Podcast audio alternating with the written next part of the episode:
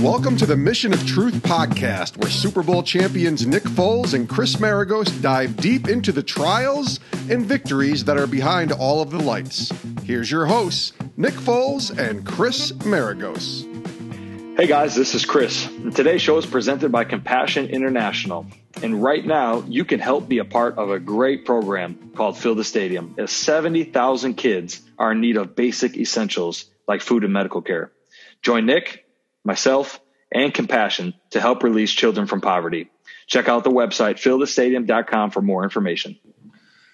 Today's episode I'm super excited about is um, Chris's draft process, or going through the draft process. Um, we did my episode.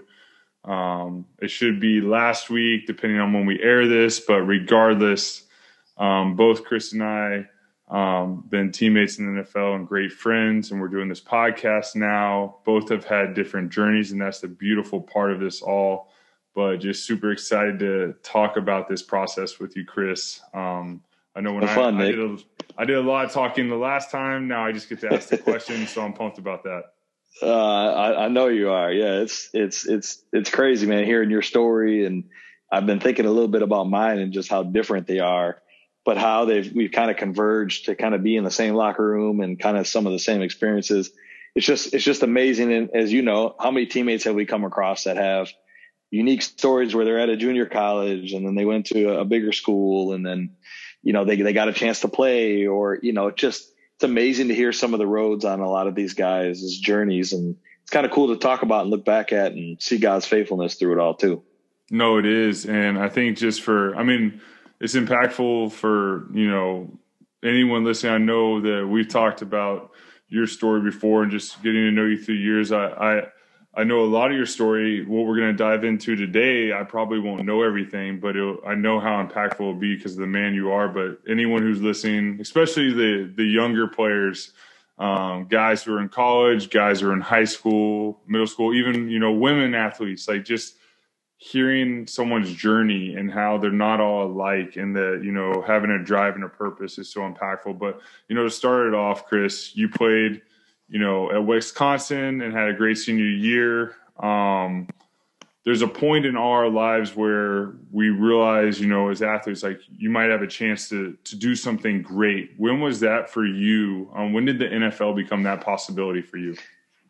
That's a great question. You know, going into my senior year, I wasn't really on any radars. I had just got, gotten put on scholarship uh, in my fifth year in college. Uh, so that was obviously a big moment for me.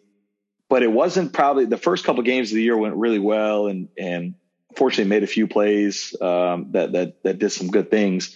And probably by about the third, fourth game of the year, all of a sudden these N F L scouts started coming around.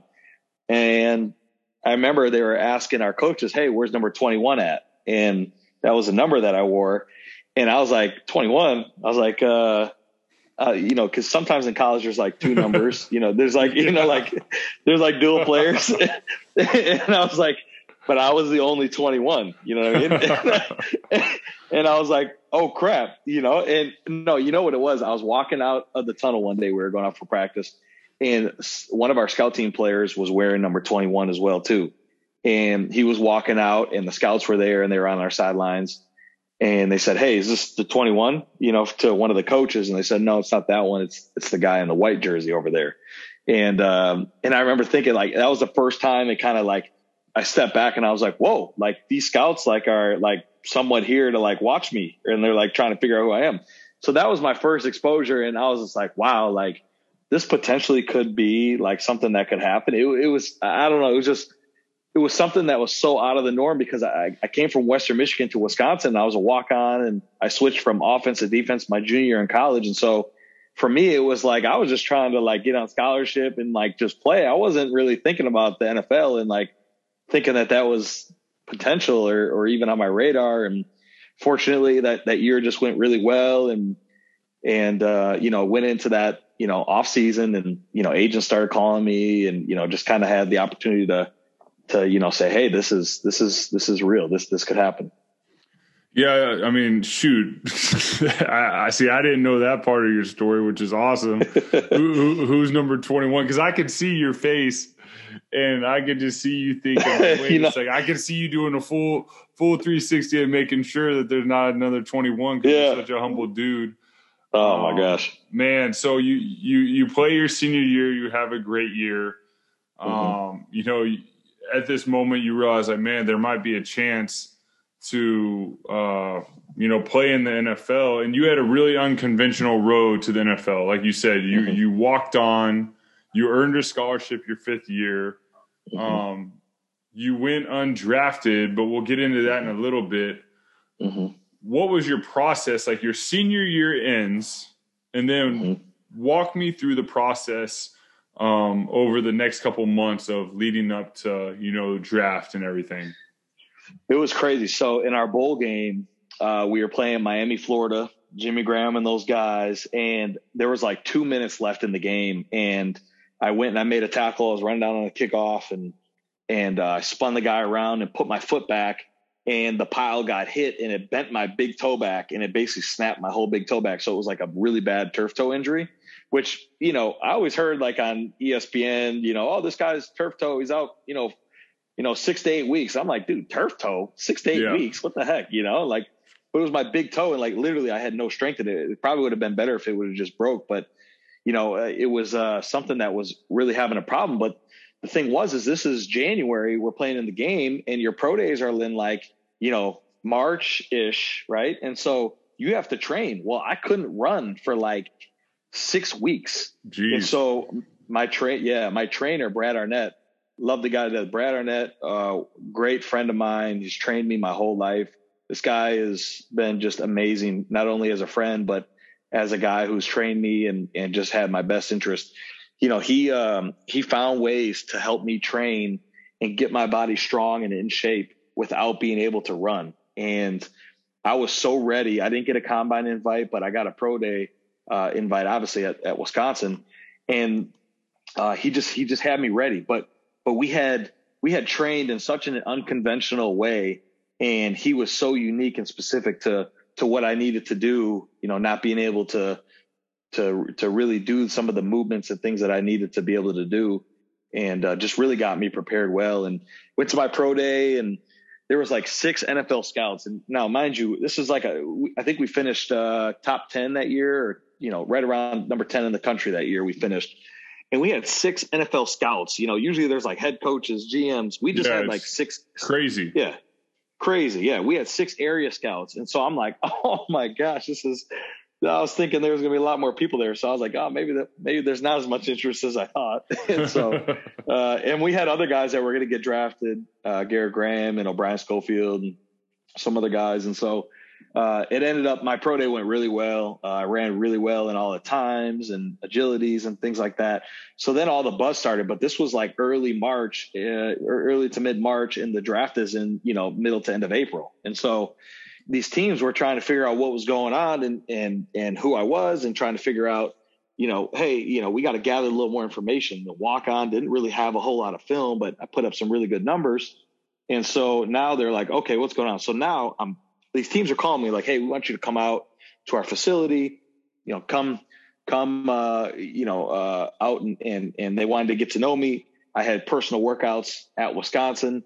Uh, these teams are flying in, trying to just figure out, but it was almost like a little bit too late. So I went and I, I visited the Jacksonville Jaguars, and I went and visited, um, the Detroit Lions and, and, you know, all them. And so, uh, kind of crazy, but Jim Schwartz ended up being our D coordinator at, at at uh, Philadelphia yeah. all these years later. You know, I mean, shoot, heck, eight years later, and I was in a pre-draft meeting with him in Detroit when he was the head coach. So kind of crazy how it all worked out. And yeah, man, it was just a unique process from that standpoint for sure. Interesting. No, it, it is. I mean, shoot, going to your pro day and, you know, you're, you're analyzing everything. Like, you're looking, all right, who's at the pro day? What do yep. they need? How interested are yep. they? Uh, you're talking yep. to your agent, asking your agent, hey, what are teams saying? What's going on? Yep. Your agent's trying to give you information, but at the end of the day, they probably don't know too much because the teams hold yep. it really close to the vest unless you're, you know, a for sure number one pick and the team's already announcing it publicly. For sure. Um, well, and heck, man, I thought the Chiefs were, I thought they were so hot on me, man. I thought, well, Sarah, she, well, we had just gotten married at the time, right, right, right around that time. I was like, dude, I think we're for sure going to the Chiefs. You know, you're young and you don't really yeah, know how the process sure. works. I'm like, oh, there's no way I'm not going to them. They love me. You know, didn't hear one thing from them draft day. Man, that, that's how it is. I mean, there, there's teams out there too that's with those smoke screens, and then they get interested and they want to see how other draft picks are, you know, where they're taken to see, hey, maybe we take them later, maybe we take them early. I don't know what goes through all these these teams' heads, um, and sometimes with the draft picks, I mean, it, it's a wild process. Maybe someday I'll figure it out. Um, is there a throughout that process, were there any funny conversations with any of the coaches? Because, um, you know, you, you go through this and you have so many conversations. Like, was there ever one that you you remember and you're like, man, that was just a weird conversation or a funny conversation?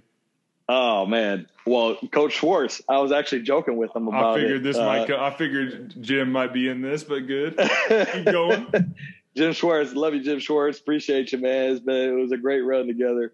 We um, – so I go in for my pre-draft workout to Detroit, and my wife's from Detroit. And so, you know, it was like, oh, man, this would be cool to play for the Lions. You know, my in-laws are all there. You know, all my, you know, brothers and sisters-in-law. So – you know, I, I go in and, you know, Coach Schwartz, you know, there's a whole scouting department, so he's not necessarily involved in all the inner workings at that moment.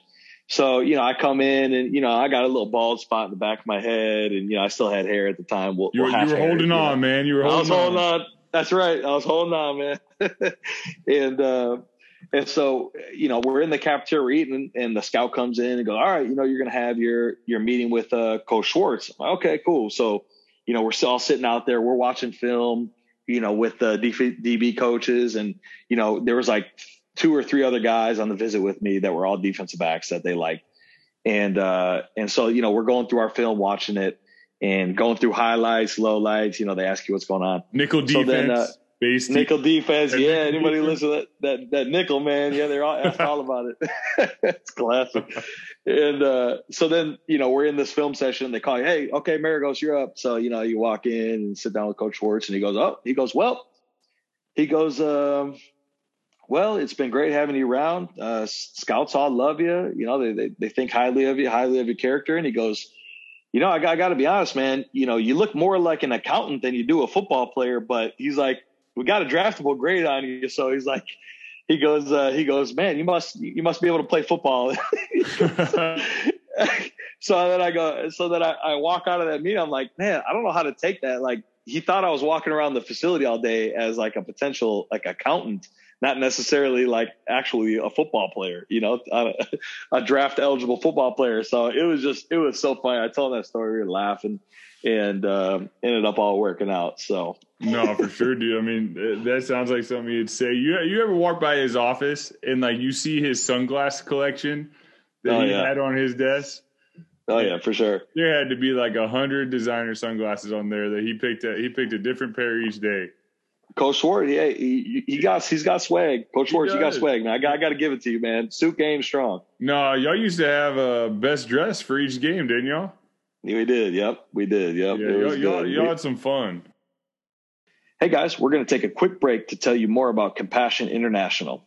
Nick, Tori, myself, and my wife, Sarah, we've been working with Compassion for quite some time, helping them release kids from poverty situations. And right now, the need is even more pressing than ever because of COVID nineteen. seventy thousand kids have gone from hunger to starvation in this time, and we would love to invite you to join us in helping release these kids from the poverty that they currently are in. Check out fill the stadium dot com for more information. That's fill the stadium dot com.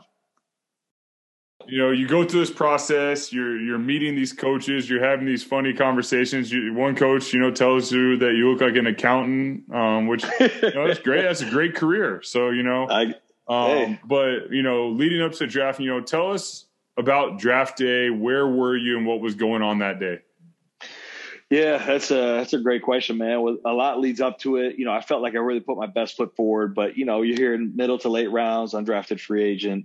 Um, you know, so we're at my parents' house, and a couple of my high school buddies, uh, guys who led me to the Lord, uh, were all there, and we're all hanging out. And And, uh, you know, obviously I knew I wasn't going to get drafted the first or second day. So I was going to be a fifth to seventh round pick to undrafted guy. So, you know, you go through the fifth round and all that, and you're going, okay, you know, you're seeing guys go off the board and you're just thinking, oh, I'm, I'm way better than this guy. You know, it's like, I don't know if you felt like that, you, you know, when you, uh, you see you, these guys go, going, like, oh man, I can't believe they picked this guy. Who is this guy? What school is he even from? Hey, we're you all know? competitors, man. That's how it goes. Oh, of course. Oh, no doubt. No doubt about it. So, we get to the sixth round and I'm like, all right, well, this is money time. And boom, I get a call, uh, you know, area code from, uh, San Francisco Bay Area.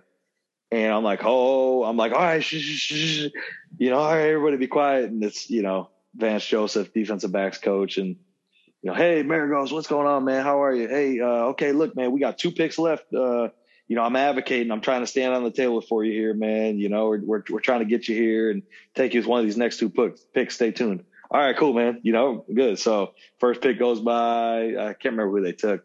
Uh, I think they took a receiver, and then uh, seventh round pick they took a corner, and uh, they had no more picks left. So they called me back during the draft. I had to pick. Hey, man, you know, just didn't quite work out, but we want if you don't get drafted, we want you as a free agent. I'm like, okay, all right. Well, you know, dang, I, you know, you guys are showing me some good love. So all right, that's cool. And so. So we're in the seventh round. I'm thinking, man, this, it might be it, you know? And then, you know, I went on a Jacksonville Jaguars trip. So I'm like, oh, that might be the Jaguars who don't get picked. So right after the draft hits, you know, I get a call from San Francisco and, um, and it was, uh, the 49ers, uh, uh, let's see, I think it was Coach Joseph. And then, um, there was a guy by the name of Bill Nays who was with me at the University of Wisconsin. He was the assistant to the head coach for Brett Bielema at Wisconsin. And now he was the assistant to the head coach at um, at the 49ers. And so he remembered the year that I transferred from Wisconsin, and I just came to work hard every day at practice, and he remembered that. Well, flash forward three years later, now on draft day, I'm talking on the phone with him, and he goes, hey, and, and really Bill Nays was the guy that stood on the table for me with Mike Singletary and a lot of those San Francisco guys. And he says, hey, look, man, he goes, you know, there might be people offering you more of a signing bonus, but he's like, dude, I'm telling you, you're going to get a shot to play here. Coach Singletary loves you. Like, you know, I mean, you, you know, you fit his style.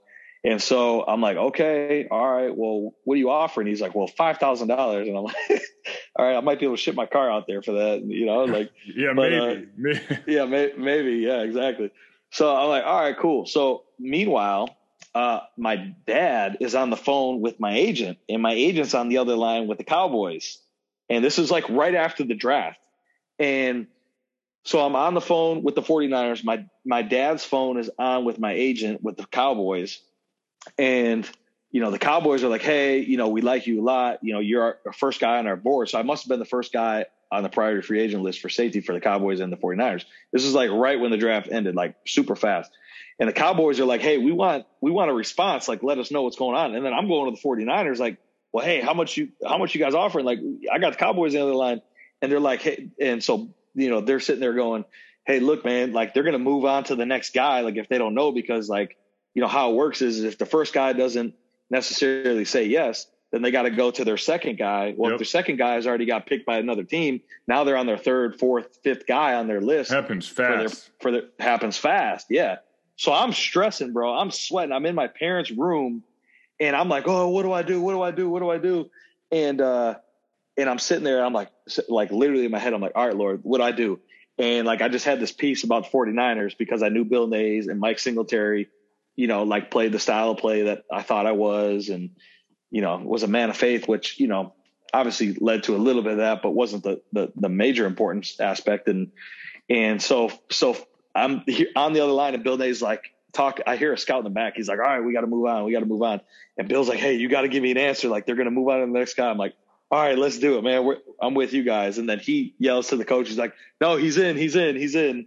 And I'm like, oh my gosh. So I tell my dad and my agent, I'm like, we're going to the 49ers. I was like, oh my. So I literally hung up the phone. I walked out of the living room. I'm like, well, we're going to the 49ers. And it was like, I was so stressed, bro. It was crazy. Oh dude. And, uh, oh, it was nuts, but and that was it. That's how it went down. Man, start your career as the 49ers, have an amazing career, win two Super Bowls, do so much, such an amazing player, impact every city you're in. I mean, but that's crazy just to hear how it all started and how you know, what a what a wild journey to get to that point. And it, it's not easy. I mean, what you're talking about, like most of us, oh, you're just going to pick like a, you know, forty-niners. What, what you're thinking about is like, well, that's where I'm going to live. That's where, you know, my wife's going to live. That's where my future kids are going to live. And yep. is that going to give me the greatest opportunity? And yep. it's crazy to think that a coach that had been with you at Wisconsin and watched your work ethic had a deciding mm-hmm. factor in them going after you. So you never know. You never know who you're going to play for someday, or if there's a coach, you know, that was a quality control early in your career that'll be your coach someday, or your head coach, or whatever it may be. So whatever you do, everything you do matters.